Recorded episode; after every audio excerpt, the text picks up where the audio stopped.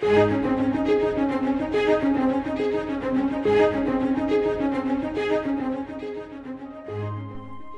second section of Psalms, known as the Exodus Psalms, remind us that the God who redeemed us is still with us.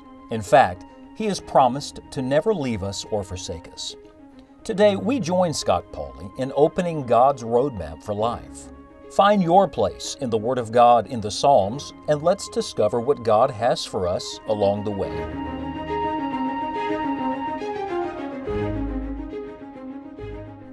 There is nothing more beautiful in this world than a joyful spirit, and there is no greater testimony for our God than someone full of praise for Him. Psalm 66 is evidence of that. It is a song or a psalm of praise. It begins this way, "Make a joyful noise unto God, all ye lands. Sing forth the honor of His name. Make His praise glorious." Now, don't miss this. God is glorious. You can't make God glorious. He is glorious. But we are to make His praise glorious. In other words, in the way we praise Him, we should so reflect His beauty that everyone around us who hears it and who sees it says, "We don't know your God, but we'd like to know your God."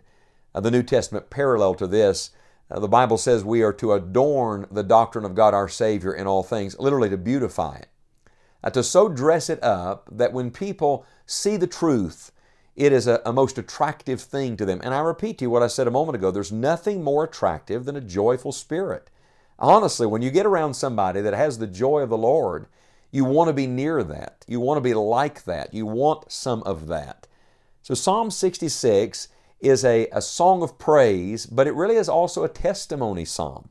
In fact, it begins by the psalmist speaking to God. He says in verse 3, "Say unto God, how terrible art thou in thy works! Through the greatness of thy power shall thine enemies submit themselves unto thee. All the earth shall worship thee, and shall sing unto thee. They shall sing to thy name, Selah." But then, after the pause, after the Selah, there's a shift. Instead of speaking to God, he then begins to speak to men. And he says in verse 5, "Come and see the works of God. He is terrible in his doing toward the children of men. He turned the sea into dry land. They went through the flood on foot. There did we rejoice in him. He ruleth by his power forever. His eyes behold the nations. Let not the rebellious exalt themselves. Selah. Oh, bless our God, ye people. And make the voice of his praise to be heard, which holdeth our soul in life, and suffereth not our feet to be moved." Do you see how the praise begins by going Godward, and then it goes manward? Why is that? Well, first of all, praise is something we offer to the Lord. It is a means by which we can say to Him, "Lord, we thank you. Lord, we love you. Lord, we bless you." And we give God glory. But as praise is given to God, if it's done in the right way, it then becomes a testimony to other people. We talk about witnessing. Some people refer to giving a testimony to lost people or to being a soul winner. All right, may I just give you a simple definition of what all that is? Witnessing, essentially, at its heart, at its core, is simply praising God to somebody else. Don't overcomplicate it. Sometimes we think of it as giving religious speeches to people and simply reciting facts about God. That's not what witnessing is. A witness simply shares what they've seen and what they've experienced. So for me to witness to someone is simply for me to talk about the goodness of God in my own life and to point them to the God of goodness, to point them to our great God. This is what true praise is. It's a testimony. Our thanks is to be a testimony. He goes back and forth throughout the rest of the psalm. For example, he turns in verse 10 back to speaking to God. He says, "For thou, O God, hast proved us. Thou hast tried us as silver is tried. Thou broughtest us into the net. Thou laidest affliction upon our loins. Thou hast caused men to ride over our heads. We went through fire and through water, but thou broughtest us out into a wealthy place. I will go into thy house with burnt offerings. I will pay thee my vows, which my lips have uttered, and my mouth have spoken when I was in trouble. I will offer unto thee burnt sacrifices of fatlings. With the incense of rams I will offer bullocks with goats, Selah." Do you see what he's praising God for here? He's praising God now for what God did for him in trouble. In the first part of the psalm, he praised God for bringing them out of Egypt. He talks about coming through the sea on dry land. That's a picture of salvation. But now he's praising God for what the Lord has done along the journey. There's a beautiful progression here of how we are to praise God. Begin by praising God for His salvation. Talk about how the Lord saved you. But don't let that be the end of it.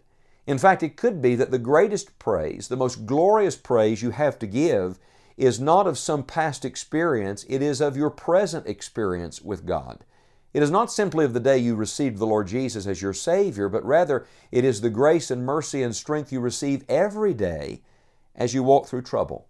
I would go so far as to say that perhaps the strongest praise that is ever given is the praise that is given by the person who has gone through trouble and has seen God's might and strength in the midst of their trouble.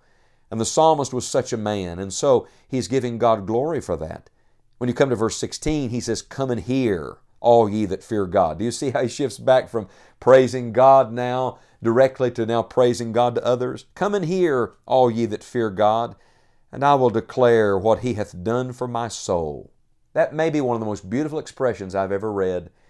Can I tell you what praise is to others? It is simply you telling them what God has done for your soul. Sir, ma'am, young person, has God done anything for your soul lately? Has the Lord done something special for you? Would you talk about it? Would you share it with others? He goes on in verse 17 to say, "I cried unto Him with my mouth, and He was extolled with my tongue.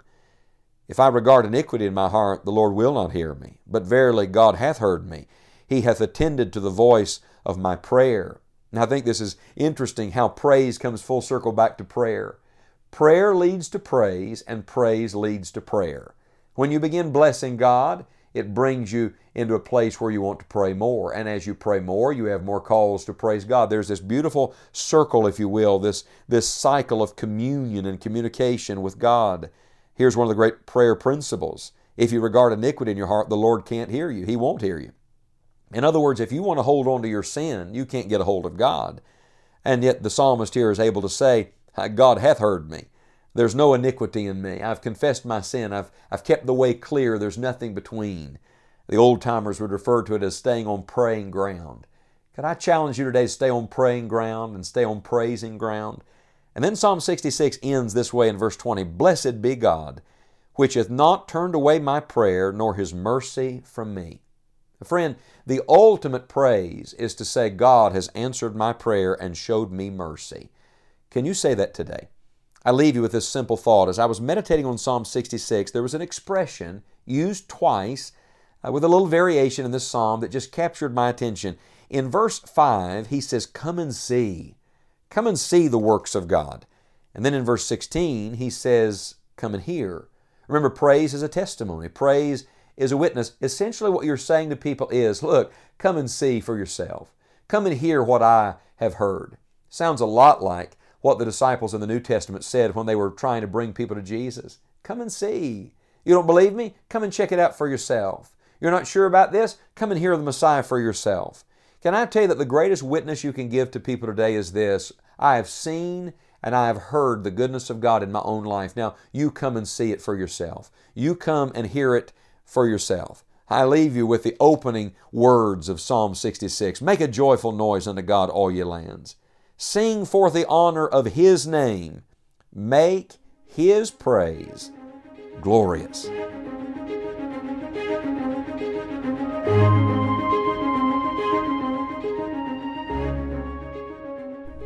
If you would like more information on knowing the Lord Jesus Christ in a personal way, or more information on growing in your faith, please visit us at scottpauley.org. We would love to hear from you. From there, you may also download your free copy of A Ready Reference of the Psalms to help you in our current study. We are praying that God will guide you today and that you will enjoy the journey.